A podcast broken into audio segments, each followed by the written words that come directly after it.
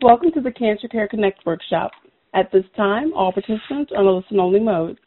During the workshop, you will hear from our panel of expert speakers. We'll allow time for questions and comments following the presentation.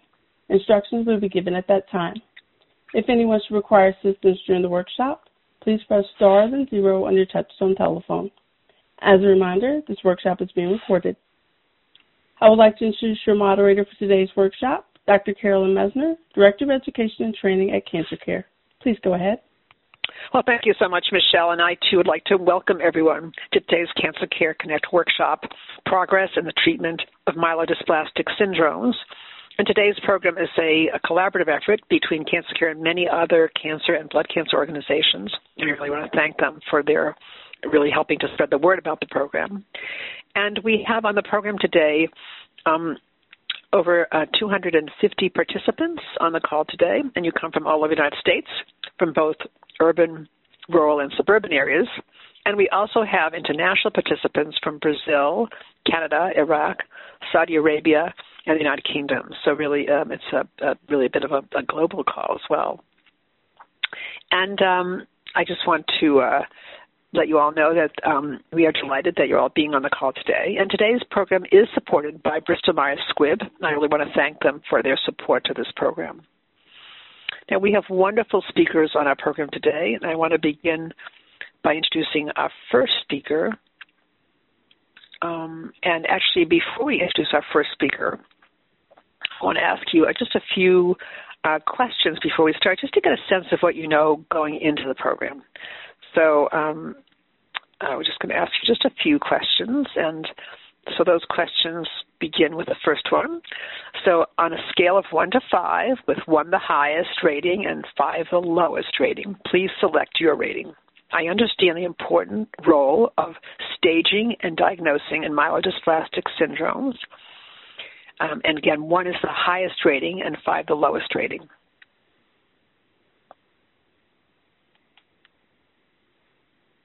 And the next question is I understand that the current standard of care for myelodysplastic syndromes, again, one is the highest rating and five the lowest rating.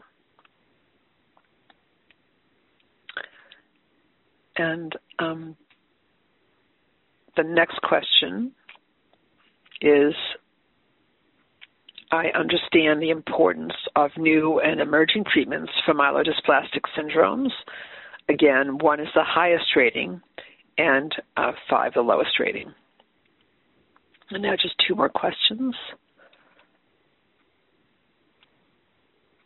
The next question is I understand tips to manage the symptoms, side effects, and discomfort of myelodysplastic syndromes Again, one is the highest rating and five the lowest rating. And the last question will be I understand the significance of clinical trials for myelodysplastic syndromes. Again, one is the highest rating and five the lowest rating. I want to thank you all for participating in this polling. Um, it really helps us to understand um, uh, really what you know coming into this program and also helps us to better plan programs um, going into the future. So it really helps us enormously in all of our programming. And uh, and um, so our next now we, I'd like to do our first speaker, and our first speaker is Dr. Ruben Mesa. And Dr. Mesa is um, Executive Director of Mays Cancer Center at UT Health San Antonio, MD, MD Anderson, Mays Family Foundation, Distinguished University Presidential Chair, Mays uh, you know, Professor of Medicine, UT Health, M, MD Anderson, um, UT Health San Antonio Cancer Center, and NCI uh, Designated Cancer Center. And Dr. Mesa will be addressing overview of myelodysplastic syndromes, including staging, diagnosing and staging in the context of COVID-19. He will also be addressing the current standard of care, key questions to ask during telehealth telemedicine appointments, and next steps um, after treatment and follow-up care. It's my great pleasure now to turn this program over to my esteemed colleague, Dr. Mesa. Carolyn, thank you so much for, for the opportunity to, to be here. Always enjoy participating in these important conversations. So, my job is to, to help us get the conversation rolling as it relates to myelodysplastic syndromes. So, for many, when they're diagnosed with a disease like myelodysplastic syndromes, or let's say MDS for short, it's the first time they've heard about the disease. The name myelo means bone. Dysplasia means what a physician uh, calls a cell in the bone marrow that looks like it's not working as it's supposed to. And syndrome, of course, just meaning a group of diseases. So it's really a group of several different types of diseases we look at together that interfere with how the bone marrow is working. And individuals are typically found to have MDS because they have low blood count, either anemia, which is a drop in the red blood cells, the key oxygen carrying cells from our lungs to the rest of the body, or a drop in the white blood cell count that fights infection, or the platelet counts that help the blood to clot. It might be a drop in one, two, or all three of those key cells. Now, the first step in having a diagnosis is your doctor will look at a whole variety of different causes that can lower the blood counts. Some of these you're familiar with. Uh, having inadequate amounts of iron or iron deficiency. That's probably one of the most common causes for anemia around the world. Or a decrease in B12, or medication related effects, or autoimmune diseases. There are many different causes that they will consider.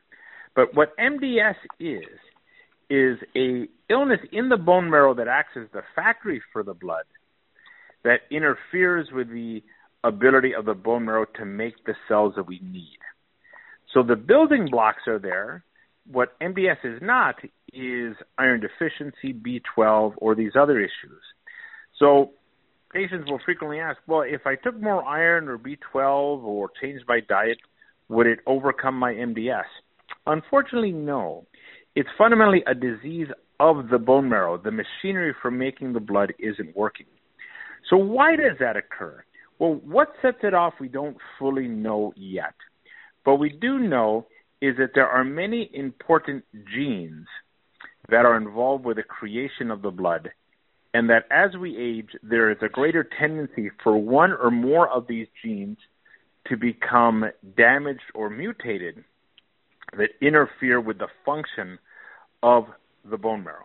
And that has become key in terms of our ability to diagnose the disease to pick it up, as well as in even our treatment of the disease. So, one, we try to come up with a formal diagnosis that your doctor uh, obtains by a history, a physical examination, likely a bone marrow biopsy, along with a genetic test and others to understand how the disease is affecting you.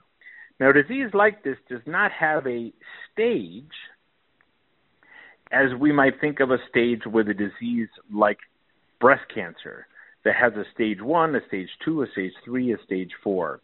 A disease like this is more one that we think more about one, what is the risk?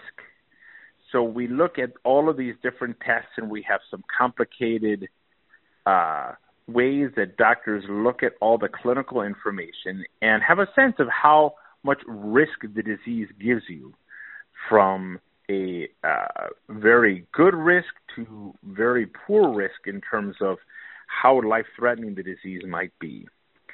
Second, I look at how it's affecting the patient who I'm visiting with. Uh, is there anemia? Do they need transfusions? Is that anemia giving them symptoms? Uh, is the white blood cell count low? Ha- it being low, has that led to infections or hospitalizations? Are the platelets low? Has that led to bleeding or bruising? Are there symptoms? So we look at all of these factors and get a sense of what is the disease burden as well as what is the disease risk.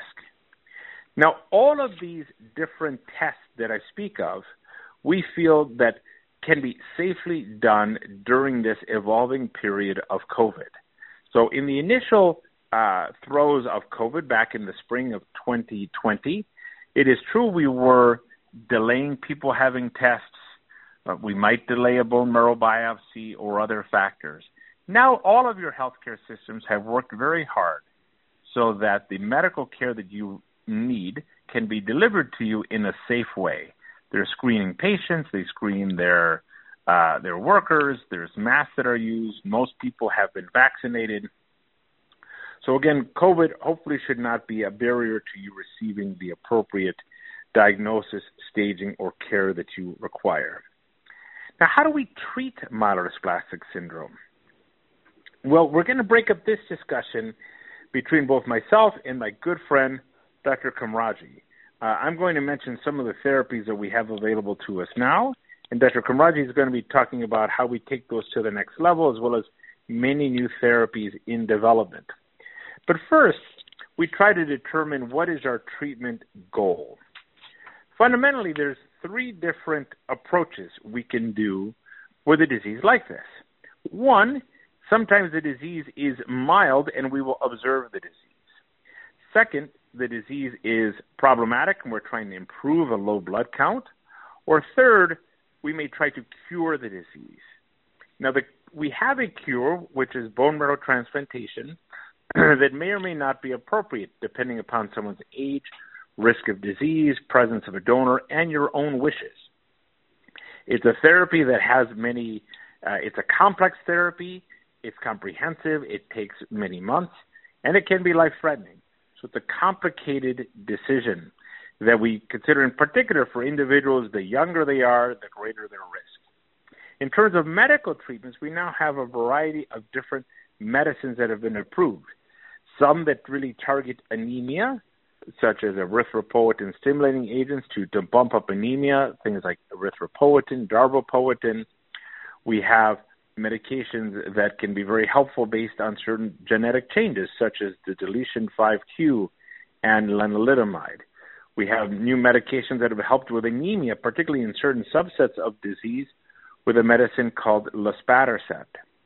And we have medicines, both that can be given IV, sub-Q, or now orally, that are agents that are called hypomethylating agents, that are medicines that might help to delay progression to acute leukemia and or improve low blood counts. Additionally, there's other medications that are approved with more aggressive disease for, with acute leukemia that we sometimes will consider in this setting.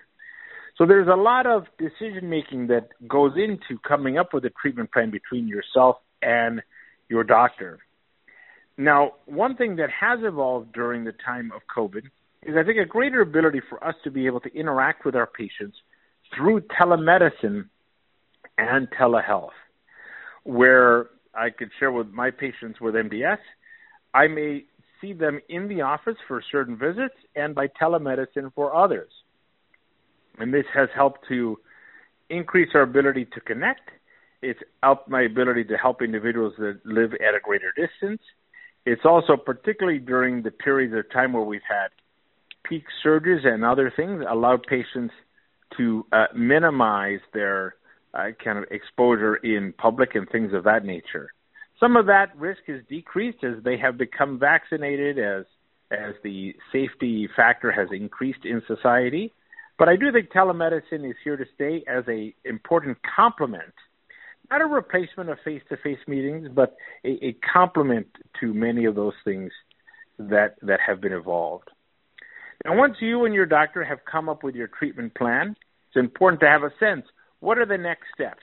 How long might I expect this therapy to be beneficial? How do we judge its success? If it's not successful, what's our next option? Do we have a different medicine? Do we go with a clinical trial? This is a chronic disease. The relationship you have with your hematologist is a long term one where we work together, seeing how you're doing, trying to minimize the impact of the disease uh, on your life to the greatest degree that we can, we try to maximize both our testing and our evolving uh, options in terms of medicines to have MDS have the most minimal impact on your life that we hopefully can have it have. And if there, if the disease becomes a larger problem, we then adjust accordingly. So it's a partnership, it's teamwork. There's a variety of individuals uh, on that team, and we'll be discussing that as we go forward with our uh, other speakers today, as well as in your questions and answers. And with that, I will hand it back to Dr. Messner. Thank you. Thank you so much, Dr. Messner. That was really um, outstanding and just a wonderful, really context and really a wonderful overview of MDS. So just really, um, really uh, excellent. Thank you. Thank you very much. And um, our next speaker um, is uh, Dr. Rami uh, and uh, Dr. Komrokji will be addressing um, Eh, well, actually, first of all, Dr. Komrokji is a senior member and professor of oncologic science, section head, leukemia and MDS, vice chair, malignant hematology department, Moffitt Cancer Center. And Dr. Komrokji will be addressing new and emerging treatment approaches, the role of clinical trials, how research improves treatment options, uh, tips to manage symptoms, side effects, and discomfort in the context of COVID 19, and guidelines to prepare for telehealth, telemedicine uh, um, appointments, including uh, technology and list of prepared questions. So it's my great pleasure now to turn this program over to my esteemed colleague, Dr. Komrokji. Thank you very much for the kind introduction and uh, echoing what Dr. Mesa said. I'm really happy to be here always and find those very informative and opportunity for us to talk to patients even beyond our practice. Uh, and I think uh, Ruben had set a great, uh, you know, background for me to jump into talking about my part, uh, where we are excited actually in the field of myelodysplastic syndrome that, you know, finally we are hopefully to have much more options for our patients. Uh, so as Dr. Mesa said, like I think you know, the most important is really originally setting the goals of of care, uh, as he nicely explained. And I think obviously when we think of MDS patients, we think of what we call the higher risk, where unfortunately the disease could be impacting the survival, and we are thinking of cure and transplant and more aggressive therapies. Uh, while in lower risk disease, uh, we are trying to alleviate the complications of low blood counts and the need for transfusions which I do think reflect to improve patients' quality of life if we are successful doing that. And as mentioned, there are few treatments uh, available and approved for our patients that I think do impact survival and do help patients in terms of improving their symptoms. Uh, but most of those medications, short of the transplant, are not curative. And patients uh, will, will respond to them. A subset of patients will respond and then after a while, unfortunately, they stop working. So there is always an unmet need for us to uh, find new treatments for our patients, try to improve the cure rates, uh, improve the quality of life, and so forth. And as you know, clinical trials go into different stages. Uh, most of what we are talking about here is like interventional clinical trials where we are using new medications. There are the phase one clinical trial where the drug safety is being tested. Typically, those are usually done after all the standard of treatments had stopped working. There is phase two, where we have known the safety of the drug, but now we're going to see is it effective, for example, in MDS. And then there is phase three, which usually uh, leads to the approval of the drug, where you know a group of patients will get the investigational drug, sometimes in addition to the standard drug, compare the standard drug alone, and that's how we get drugs approved. And when I think of clinical trials in MDS, obviously I think of the kind of what we call the upfront, the first line treatment for patients versus, you know, later on, you know, me- me- clinical trials that offer some, you know, options of therapy for patients after the approved ones uh, had failed to work. Uh, so in the last, you know, year, we had the first drug to be approved in MDS after almost like a decade of no drugs being approved. Uh, so that always will give, hopefully, the uh, field momentum to hopefully have more drugs approved. That drug is called luspatercept, or the trade name is Reblozyl, and that's for patients with uh, anemia and the lower risk MDS. So let me focus a little bit on the lower risk MDS and start with that. So now we have another option. The luspatercept is an injection. It's given every three weeks. uh, it works in a way that it actually uh, improves the final phases of the erythroid maturation. So part of what happens in MDS that we have a defect in the development of the red blood cells, and that's how we, you know, end to be anemic and needing blood transfusions. And the the defects are in different stages of the red blood cell development, and it turns out that some of them are in the last stage, which we call erythroid maturation, and the drug luspatercept is a drug that will target that step or phase and lead to improvement in the erythroid development. And it has been tested in patients with lower risk MDS that have a unique subtype called MDS with ring sideroblast, uh, and that's when patients have like iron deposits in the erythroid cells in the bone marrow. Again, it's a unique subtype of MDS that usually have a good prognosis, but patients tend to become a lot of uh, need a lot of blood transfusions and develop anemias. So the luspatercept uh, in, in clinical trials was shown to be better than placebo in, in rendering patients transfusion independent, meaning that you know patients stopped needing blood transfusions with the treatment and in some cases it reduced the uh, burden or the magnitude of blood uh, transfusions, uh, and it was in general well tolerated. Uh, so this now is available and approved for patients with those ring sideroblast subtype, uh, lower risk MDS that are needing blood. But it's also being explored outside that setting into maybe upfront in all patients when they start treatment uh, to see if that will improve the responses, combination with other treatments, and so forth. The other drug that uh, we are exploring in lower risk MDS is a drug called imetelstat. Uh, that's a drug that uh, Dr. Mesa also had been testing in uh, myelofibrosis, a similar drug, a similar disease to MDS, where in, you know in MDS uh, we've noted activity for this drug in phase one, phase two trials, where around 30 to 40 percent of the patients had become transfusion independent, some of them for a year or two so now this is in a phase three in patients with lower risk. So again, luspatercept is now available, approved by the FDA, but there is more interest in moving it forward. Imetelstat is still investigational, but those two drugs are in the lower risk MDS.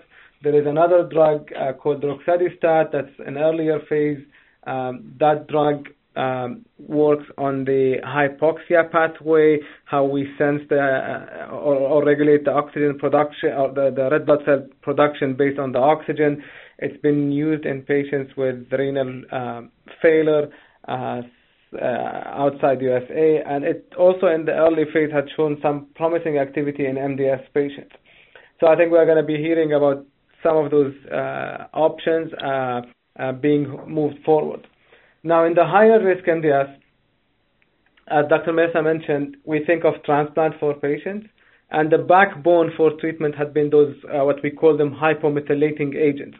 There are two drugs available, are approved by the FDA, one called azacitidine, or Vidaza is the trade name, and the other one is called decitabine, or Dacogen. And those two drugs have been shown to improve survival, push leukemia away, improve blood counts, Im- impact quality of life, but they are not curative. Uh, they work in less than half of the patients or over. One out of five patients will go into complete remission with those. And when they work, they work for a year, year and a half, then they stop working.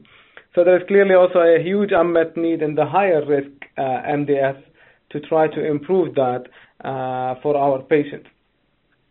So there are several promising uh, treatments in, in clinical trials. Um, and even before that, there's also newer hypomethylating agents being developed. So again, uh, recently we had approval by the FDA for a oral formulation of this decitabine called Inqovi. So this is a pill that the patient can take at home, and it is 100% bioequivalent to the IV injection, intravenous injection of the decitabine. So at times like COVID, that could also minimize the patients coming to the office. Uh, there could be sometimes issues with the co-pays for it for our, some of our patients that it's more expensive, uh, but it's equivalent in its efficacy to the uh, intravenous decitabine. There is oral azacitidine being developed and approved in other settings, uh, Uh, but we still don't know the equivalence to the subcutaneous or IV uh uh, uh, uh, azacitidine. But what's coming, obviously, that we are going to be using oral medications in a lot of patients, you know, rather than the standard subcutaneous or IV. Our other effort has been trying to, you know, find combination therapies other medications that we add to the backbone of Vidaza or Dacogen that will improve either the uh, response rate, so a larger number of patients responding, or the durability. So if a patient responds, they are going to be responsive for longer time. And there are several drugs in, in development. One is called magrolimab. That's an antibody actually that uh, we call it the don't eat me signal that blocks a receptor or antenna on the cells that's allowing the MDS cells to escape from the macrophages, which is part of our immune system that will eat uh, the, the MDS cells. So this will allow the immune system basically to recognize the MDS cells. And this is now going in phase three. In the phase one, phase two shown very promising uh, doubling or tripling of the complete response rates, durable activity, and seems to be effective regardless of the type of mutations or complexity of the chromosome abnormalities. There are certain subtypes of MDS patients have complex uh, mishappenings that happened uh, in, in the chromosome or the gene makeup that unfortunately tend to have lower responses to most of the treatments. And this one seems to be agonistic or works regardless of the presence of that mutation and in general well tolerated. So that's moving forward. Um, uh, we have a drug called venetoclax uh, that's approved for AML and now had become standard treatment to be combined with uh, azacitidine for patients with acute myeloid leukemia, which is considered the more aggressive stage uh, of MDS or where 30 or 40% of MDS patients could transform down the road. And the venetoclax is approved in that setting, had been shown to improve survival, improve response rate, and we are moving that to also our patients with myelodysplastic syndrome, and there is again a phase three clinical trial ongoing. Another drug called pevonedistat uh, also is going through phase three, which means again the final stages of approval. Uh, this drug uh, also in a phase one, phase two had shown that it you know had improvement in the leukemia-free survival, meaning pushing the leukemia away uh, doubling or tripling the responses. Uh, in general, very safe profile, does not add a decrease in the blood counts for patients. So that's also now moving in a phase three. Um, there is a drug called sabatilimab uh, that's also being tested in, in our patients. Uh, it has dual effect. It can uh, affect the stem cells or the leukemia stem cells or the MDS stem cells as well as engage the immune system. Uh, I'm giving you a lot of names of things that can sound completely foreign, but the idea that there is a lot of medications being added to the backbone of the current treatment we have, all of those had shown promising, already have gone through phase one, phase two, and in the final stages. So I hope that we will see this translating to new and standards of, of treatment that improve the outcome for our patients. And I think in, in the higher risk, we are start, starting to think of this principle of total therapy, that we are going to think of doublet or triplet treatments that we provide for our patients, look at who achieves a deep response, uh, look and when to consider the transplant and, con- and concept of this total therapy that we drive to our patients. Uh, it's important also to mention that, you know, sometimes asking the doctors to check for the somatic mutations or the gene mishappenings that happened could guide or tailor the treatment a little bit. There are again some medications approved for uh, AML that sometimes we can borrow and use in, in MDS. So I would say the uh, clinical trials landscape is really promising. I, I don't recall we've had a time where we would have four or five randomized clinical trials in, in MDS. So I'm really hoping that this will translate to some newer approved treatment. As I mentioned, we have a new drug in the first, you know, 10 years being approved for MDS, the luspatercept. Uh, I think obviously during COVID time, uh, we've been affected in, in, conducting those clinical trials. There was some temporary hold uh, originally on the studies, but now that had uh, moved uh, on, and I think you know most of the studies now are active and, and recruiting patients. So I think I'll stop here and see if there are any questions or move to the next session. Oh, excellent. Thank you so much, Dr. Komrokji. That was really um, excellent and just very uh, comprehensive and um, um, excellent. Very, very well done. Uh, thank you. Um, and our next speaker is uh, Ms. Diana Bearden, and Ms. Bearden is um, an oncology dietitian with the Michael E. DeBakey VA Medical Center. And Ms. Bearden will be addressing the role of the oncology dietitian and nutri- nutrition and hydration concerns and tips. So it's my great pleasure to turn this program over to my esteemed colleague, Ms. Bearden. Thank you so much, Carolyn. I'm glad to be part of today's presentation um, addressing these questions and concerns. Um, so nutrition and hydration are essential for all of us. And especially while you're going through treatment, um, you're, you might find that you experience eating differently. You may have some different responses um, to how you tolerate your diet. And this is unique to each individual. Not every person experiences the same course going through their treatment. And so it's so important that you are connected with your healthcare team. And a dietitian is part of your healthcare team, and we're here to help support you um, throughout your treatment course in helping you meet your nutrition goals um, and tolerate your diet as best as possible. Now, some patients can experience side effects. And some of these side effects are things like nausea and vomiting, diarrhea, constipation, maybe mouth sores, and potentially fatigue. Um, everyone's um, like I said, course is very different. So please connect with your healthcare team about your unique needs during your treatment course. So the goal in nutrition and during your cancer treatment is to ensure that you're getting the nutrients, um, keeping your weight stable, maintaining your hydration during this course of treatment. And um, sometimes patients may experience side effects at one point and things may improve and maybe there's some different side effects they experience later. So there can be some changes in your diet throughout your course and your dietitian can help you with providing specific guidelines based on what you're going through to help modify your diet as needed to meet your nutrition goals and meeting your hydration needs as well. So please bring all questions to your healthcare team.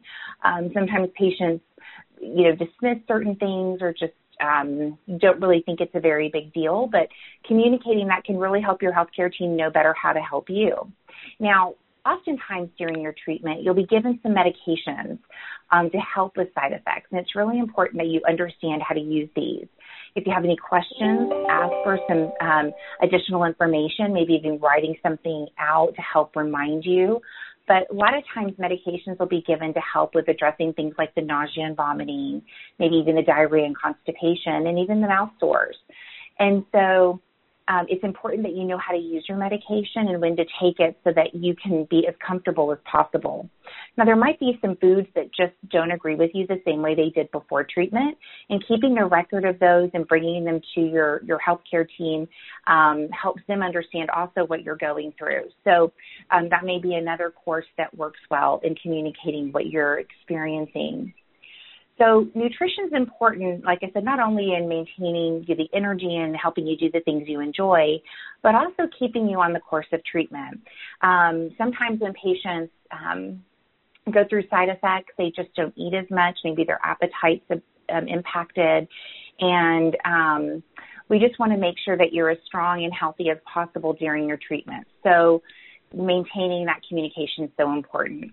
Now, hydration is another part of the big picture. And sometimes it gets left off the radar. We're so focused on eating and maintaining your weight and addressing how to uh, pick foods and choose foods to help with these side effects that hydration isn't always part of the conversation off, off the bat. But dehydration is very serious. Um, it can happen with a lot of patients when your appetite's decreased or if you're having a lot of issues with vomiting and diarrhea. You can lose fluids that way. And so it's very important that you do maintain good hydration. Now, in general, most folks need between 8 and 10 8 ounce glasses of fluid a day. And um, a product is considered a hydrating fluid if it's liquid at room temperature. So these are things like water, milk, sports drinks. Um, we do encourage decaffeinated. Um, oftentimes, the patients are drinking a lot of caffeine that can um, cause more of a, a, loss of fluid. So we, we may talk with you a little bit about that if you're a person who tends more towards caffeinated beverages.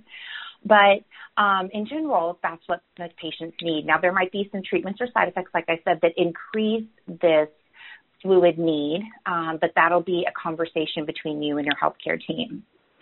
So there's um, a bunch of us to help here, a bunch of us here to help support you during this experience, and we want to maintain um, good communication throughout your entire time.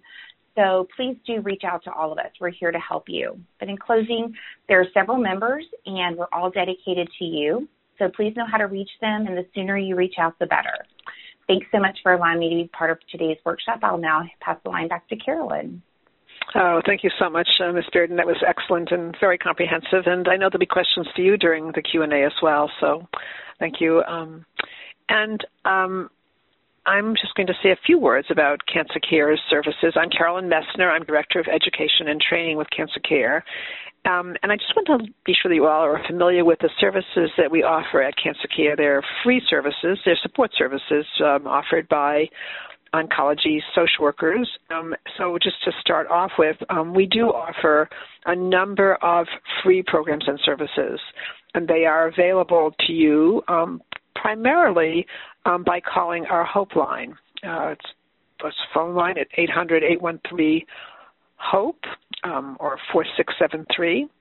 Um, or you may visit our website at www.cancercare.org. And what are those services? And they are provided by uh, trained oncology social workers.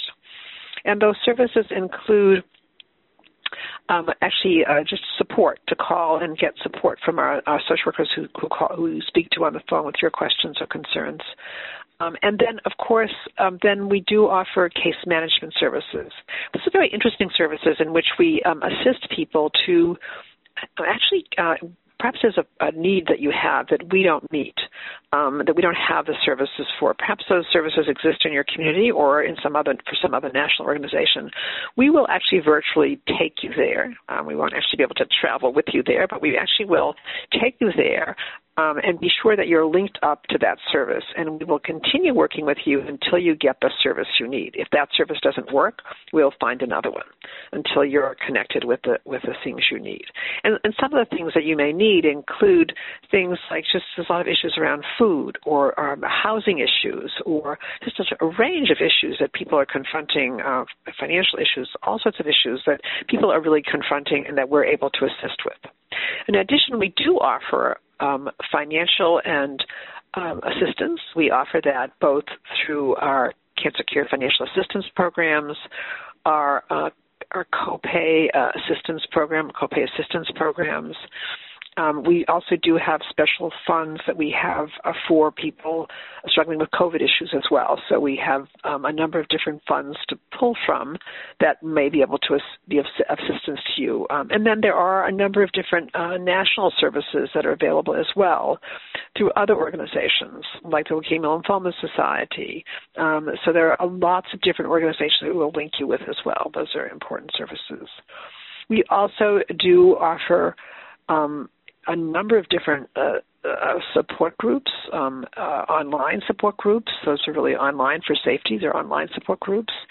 Um, and we also do offer uh, services to you, um, both these type of workshops that you can attend. We do about 75 of these workshops per year, um, and on different types of cancers and different types of issues. Um, and uh, and then we also do offer, of course, a number of publications that you can access again from uh, from us as well from our website. So there's a lot of different services we offer just to give you just an array of the different um, services you can access from Cancer Care. And we're not the only nonprofit organization that will provide these services. Um, there are many other organizations that we will link you with as well. So that just so you have an idea of the range of services. Now, before we um, move on to um, to taking uh, further for our, to our Q and A session. um, I do want to actually um, ask you a few more questions before um, we move on to the Q and A. So um, I'm going to uh, begin to ask you a few more questions um, just to get a sense of what you've learned um, from today's program. So the first question is, as a result of what I learned in this workshop, I have greater knowledge of the important role of staging and diagnosing for myelodysplastic syndromes. And again, that would be both in terms of the ratings would be one is the highest rating and five the lowest rating.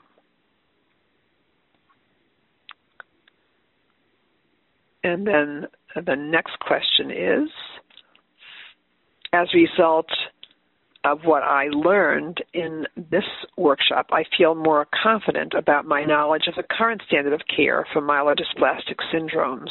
Again, one is the highest rating and five the lowest rating.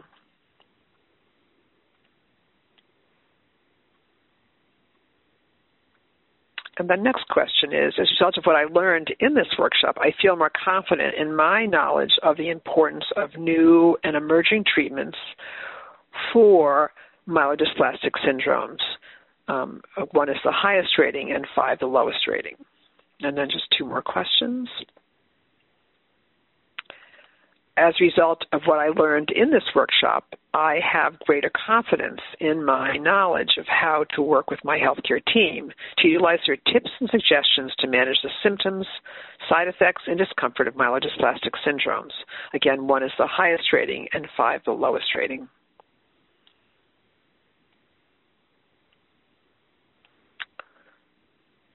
And then the last question will be as a result of this workshop, I have greater confidence in participating in clinical trials for myelodysplastic syndromes.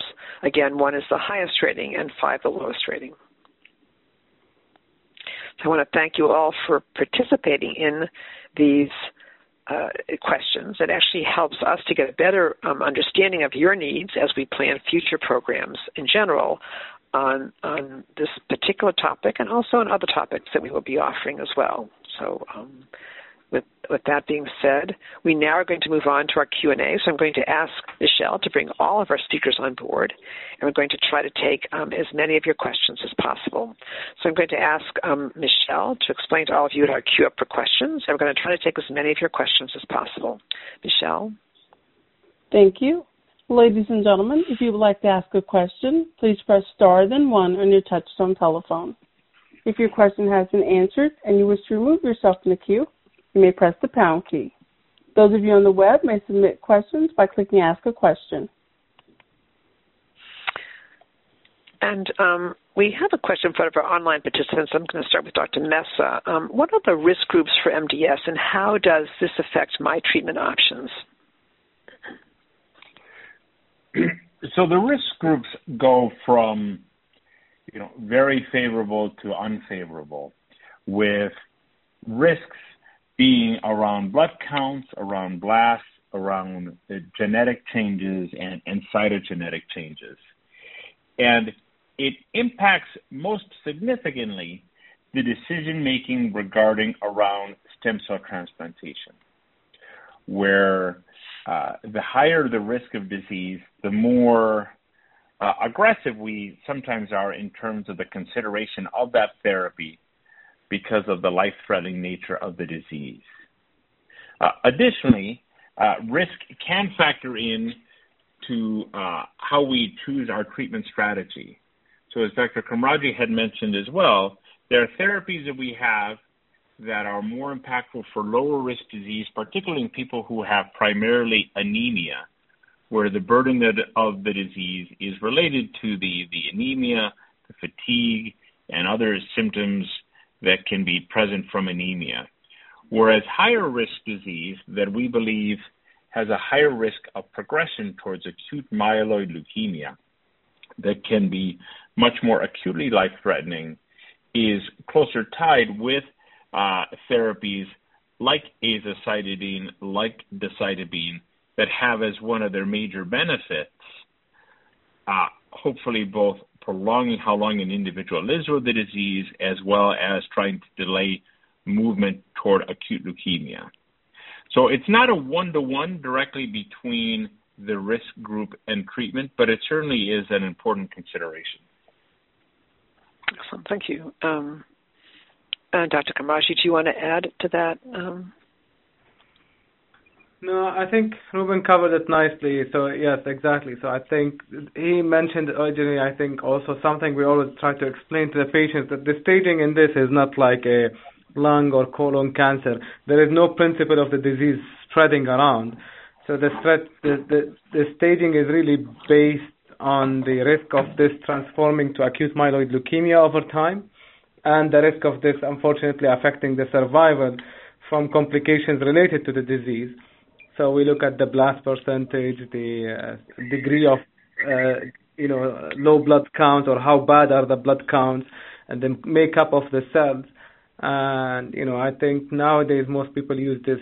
There are different staging systems people have tried to develop over years, but the most commonly used now is this International Prognostic Scoring System or the revised IPSS.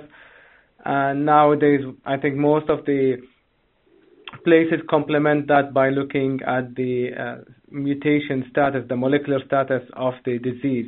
So in addition to looking at the uh, chromosome makeup of the cells under the, you know, uh, when we do the bone marrows, now we are more sophisticated that we can go at the gene level and we complement those. And at the end, as Dr. Mesa said, like we'll assign the patient to a group where we tailor the therapy based on the disease risk. Excellent. And uh, also another question now for you, um, Dr. Komrokji. What is the most promising new treatment for MDS? so I think there is more than one. So as I mentioned, I think uh, you know I tried to cover some of those. Uh, uh, I I think you know in general we are moving from treating probably also MDS as one group or uh, or like just putting lower and higher risk, but then we are moving to more like homogeneous groups based on the disease biology, the underlying mutations, and so forth.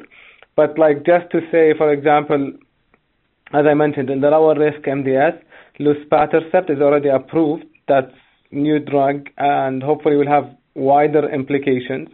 Uh, there is a drug called imetelstat. In the higher risk, several combinations, as I mentioned, uh, venetoclax, magrolimab, uh, uh, pevonedistat, uh, sabatolimab, like all of those are drugs that are moving into final phases of clinical trials. This is not like the first, you know, round of of, of testing them, and they've all shown some promising activity. Um, the only way for us to move those forward is really ra- running those what we call randomized clinical trials, where a hundred patients will get the current standard, and hundred patients will get the current standard plus those medications most of the time patients also will ask me about this. Like in many of those, especially when we get to the advanced stages, there is no really sugar uh, pill or like placebo for the patients. Like everybody will get at least the backbone of the standard treatment. So that's how we get drugs approved. So many of those are in that phase. So I would say there are like several of those drugs actually, uh, which as I mentioned earlier, like we've not had time where we had this number of clinical trials in phase three in MDS. So I'm really uh, hopeful and excited that we'll translate that to uh, you know new options for our patients. Oh, thank you. And, and someone else is asking uh, Dr. Komrokji about the spelling of some of these drugs. Um, um, right. And they're, obviously, they're complex terms um, and they're complex diseases. I mean, uh, complex actually terms. I'm just wondering, um, is there a site that you can recommend that people go to that really spells out these different, um, or are you able to spell out some of them um, just so um, some of the key, some of the um, drugs that you've mentioned, just so people can um, they seem to actually really want to write them down, or do want to do want to give us a link that we can provide um, our participants then to go to um, to get the spelling of some of these drugs? Yeah, I can send you that. Like, I can try. I don't know how much time we have, whether we're going to take mm-hmm. other questions answering, and maybe. I can send you this at the end so that we don't take mm-hmm. time spelling this and okay. you know not answering Excellent. more important questions. But if there are no more Excellent. no more questions at the end, I will spell them out.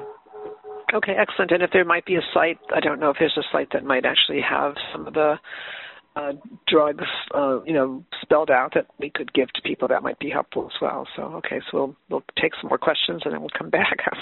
okay, so that person who asked that question will definitely come up with an, a response to um, either we'll give you a, website to go to or we'll give you a um, a link to get those, um, or, or Dr. Um, Komrokji will spell some of those out for you.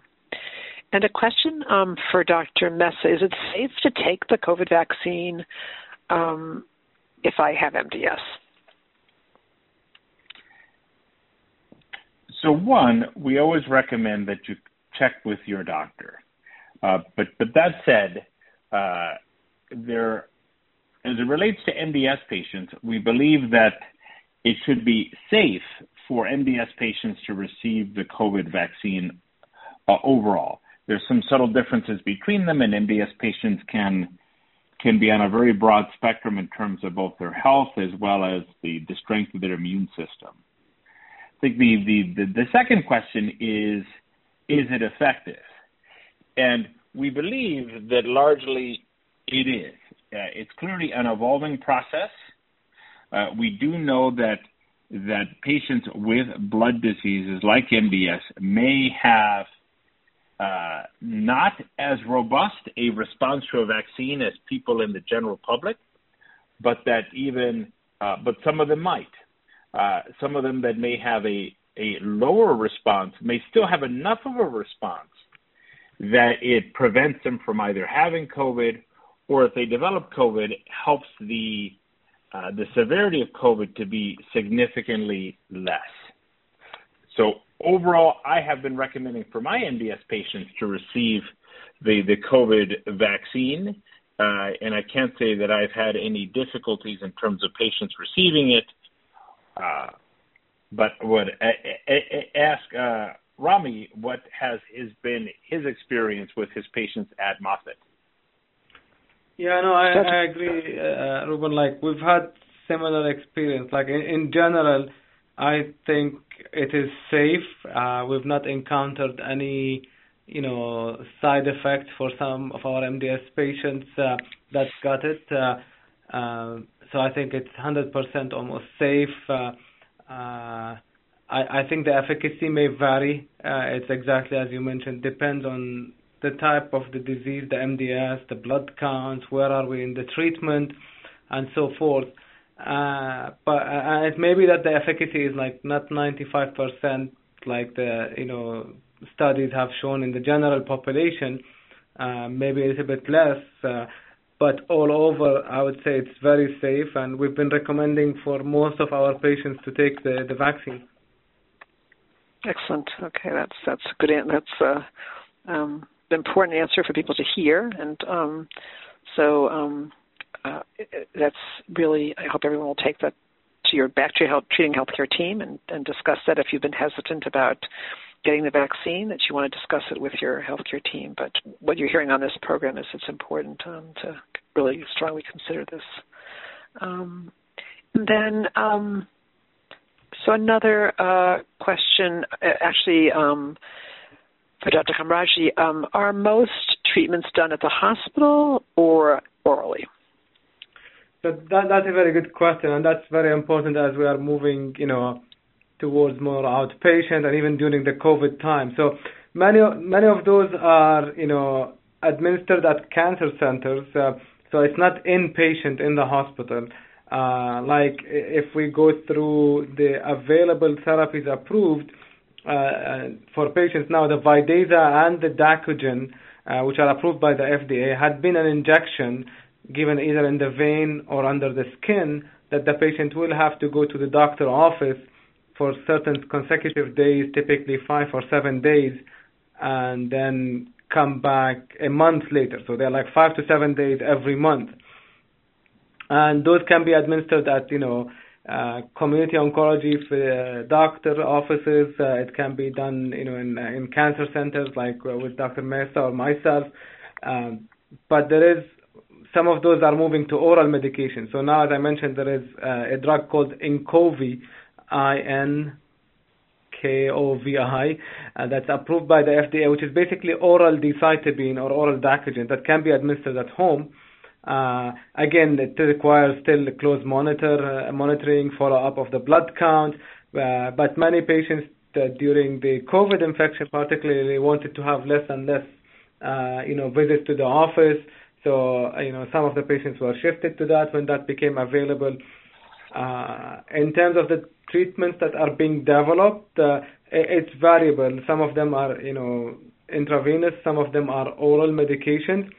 Uh, but there is kind of a hope, like down the road, that we are going to have some combinations of completely medications given as pills for patients with MDS or leukemia.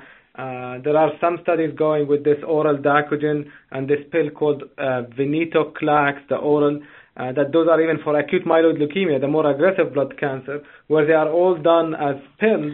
Uh, but again, the patient has to come for appointments uh, to follow up on blood counts, assess need for transfusions, etc. So I think we are moving more and more to outpatient uh, treatments, oral treatments that require less visits from the patients. Excellent. Thank you. Important, very, very important. It's a it's a big change in the treatment of cancer in general and blood cancers. It's makes a big and it's just the timing of this during COVID has been a really um, a very important step forward. So I uh, thank you for that question and thank you for that wonderful answer. Thank you. Um, and um, so, this question for Dr. Mesa: Why isn't MDS treated immediately like other blood cancers?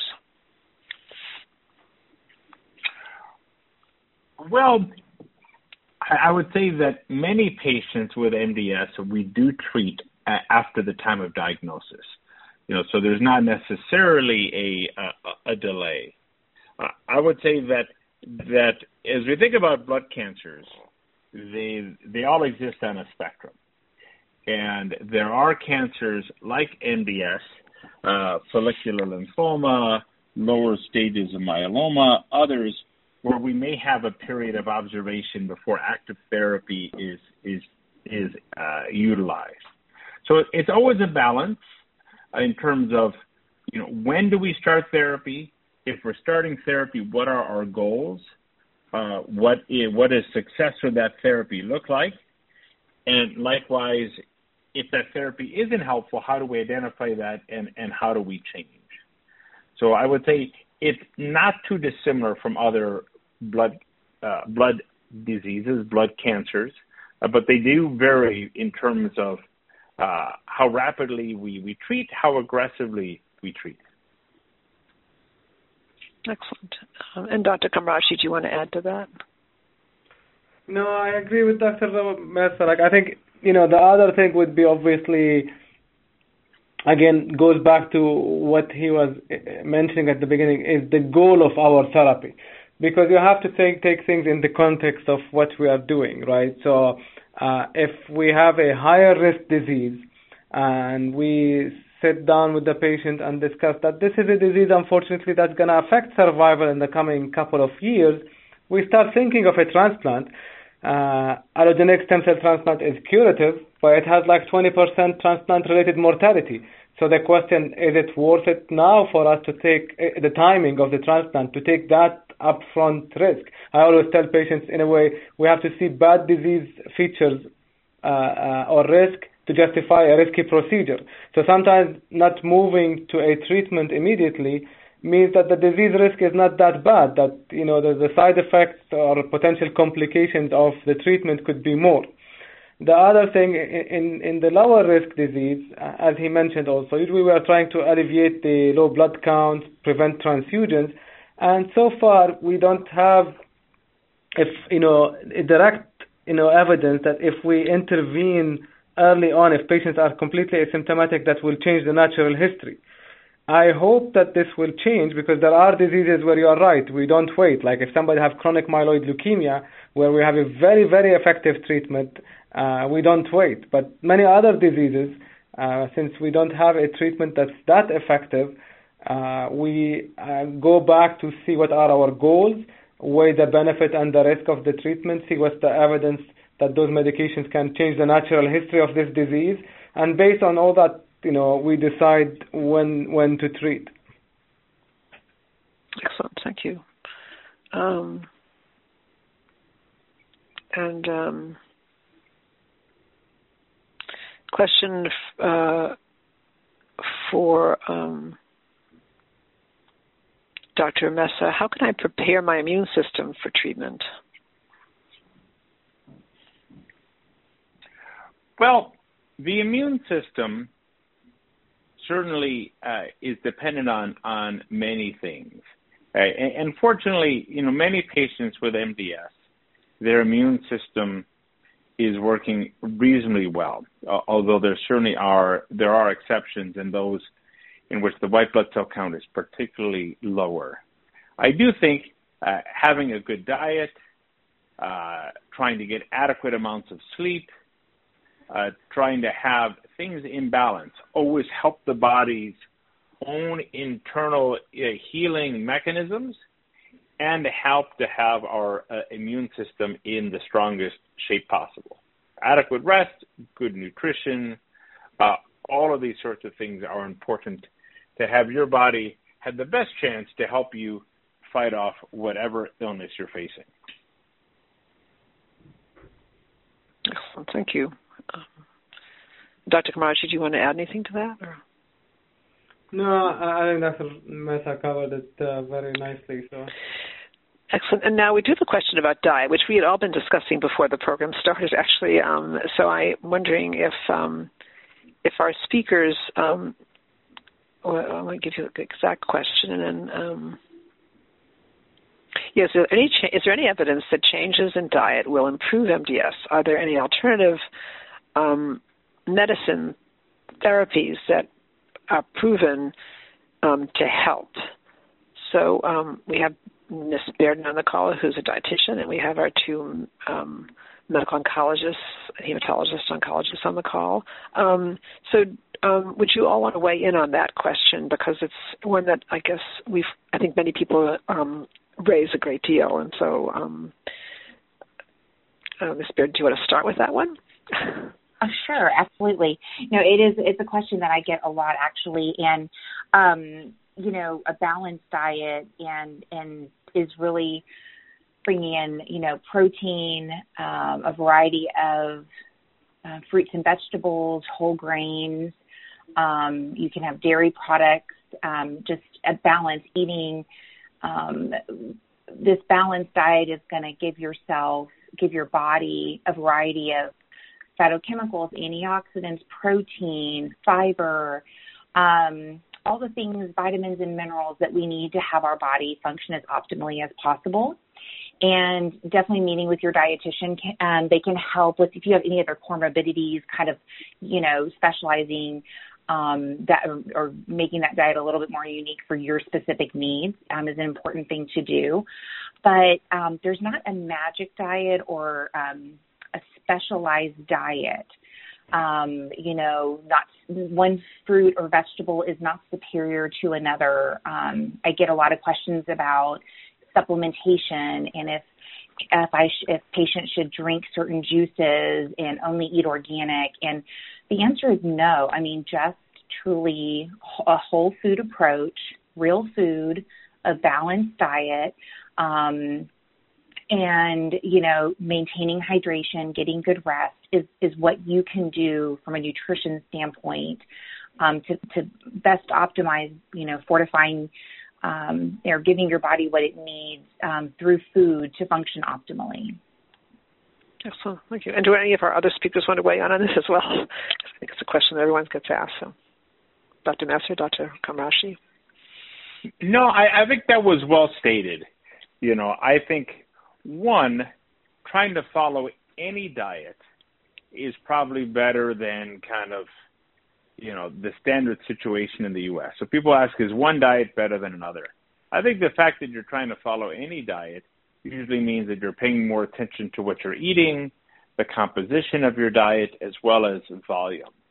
You know, I, I think that the simplest diet, if if people want to refer to one in particular that is helpful not only with MDS patients, but I think for general good health, is what they recommend as the Mediterranean diet.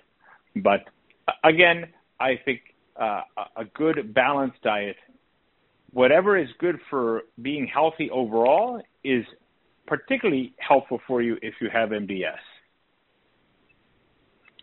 And Dr. Komrokji, do you want to add anything? No, I, I agree as well. Like, you know, sometimes obviously if patients' blood counts are very low neutropenic, they have a precautionary kind of diet. There are certain things they have to avoid to uh, avoid the risk of infection. Uh, but as well stated uh, uh, by my colleagues, a healthy, balanced diet, maintaining activity, uh, all helps. Uh, we do see some patients sometimes go, you know, taking a lot of supplements and vitamins. And, and my take on those that they are not well studied in the context of MDS. There could be definitely some benefits, uh, but mega doses of antioxidants uh, could also antagonize or you know negatively affect our treatment. So I tell patients if they feel comfortable with the idea of a multivitamin once a day, that's fine, but I will not overdo that. Um, I think many of those things are marketed but not proven to have a you know benefit for patients. Um, and then this will be our last question for Dr. Komrokji. Um, can you elaborate on the phase one, two, um, and preliminary phase three results for pevonedistat in treating MDS? Sure. So pevonedistat is a drug uh, works an enzyme or a process called nedylation. Uh, it was tested in the past in leukemias showing some activity. So they moved forward testing it in in MDS patients. Uh, uh, they phase one or phase two. The phase two was actually a randomized clinical trial uh, looking at uh, leukemia-free survival. So they look at how long did it take to to progress to leukemia, as well as the overall survival and the responses. And patients were given, you know, uh, azacitidine alone or azacitidine plus pevonedistat, which is actually a injection given IV uh, during the week of the uh, azacitidine, uh, like uh, on three different occasions, if I recall correctly. Uh, so in the combination showed, you know, particularly in the the study included different groups: patients with a disease called CMML, patients with disease called uh, uh, like oligoblastic AML, so it's crossed already to the acute myeloid leukemia, but low percentage of blast, and the higher risk MDS. And particularly in the higher risk MDS patients, the study met what we call as the primary endpoint. So it showed an advantage in, in the leukemia-free survival, so pushing leukemia away and maybe slightly some survival advantage. It was not looked at the overall survival. But when we look also at the response uh, rates, they were almost doubled or tripled. Historically, we see around 15 to 20 percent of the patients when treated with Vidaza, uh, they go into a complete remission, which means leukemia cells are down below 5 percent and the counts are normal. Uh, with the combination, it was more than 50%, and the combination was relatively very well tolerated. Pevonedistat did not add any you know, uh, side effects to what we see typically with the Vidaza. So now it's in phase three uh, study to confirm those findings, particularly focusing on those patients with higher risk MDS.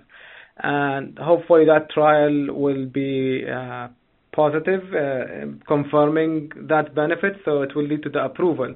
And I think where you know investigators are thinking about this drug that it's appealing because of the tolerability that it can be used in combination with, with other you know promising drugs that are also being combined with azacitidine. Excellent. Thank you. Thank you. Well, I want to thank our speakers. You've really been phenomenal. I want to thank our participants as well for they're really asking such terrific questions. Um, and yeah, I want to actually thank all of you for your participation on this call today. Um, it's really been a phenomenal uh, uh, call and also shows a lot of the advances in the treatment of MDS. And um, in progress in the treatment of MDS, and so I want to thank you all um, for this uh, program.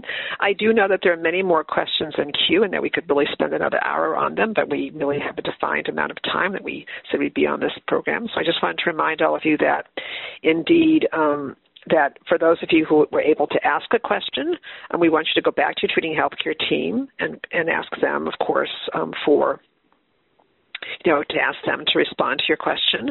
Um, again, um, we also want you to, um, uh, for those of you who are listening and to um, actually have a question, we want you to also um, ask your question to your healthcare team. And for those of you who didn't get to ask your question, again, ask your healthcare team. Most importantly, for those of you with um, with questions, we want you to be sure to, you know, to go to your healthcare team with your questions. Um, we we strongly recommend you utilize your healthcare team for that, um, and um, that they they know the most about you. We also, at the end of this program today, will be sending all of you. Um, a Survey Monkey evaluation, and in that Survey Monkey evaluation will also include um, all of the resources that um, we can come up with for all of you. Um, so there were questions about names of drugs and things like that, that we can think of resources where you can get those names, some of them spelled out for you. Some of the organizations, of course, do have um, listings of those um, products so that you can actually access them. Um, and um, so I, again, want to thank you all for your participation today. And I don't want any one of you to think you're alone in coping with um, MDS. We want you to know now that you're part of a community of support, and we're all here to help you. And many of the um, blood cancer organizations, of course, are a terrific resource for all of you to uh, take advantage of. And so we'll be sending you those, that information as well. Again, I want to thank you all for your participation today, and I want to wish you all a very fine day. Thank you all. Ladies and gentlemen, thank you for your participation. This concludes the workshop, and you may now disconnect. Everyone, have a great day.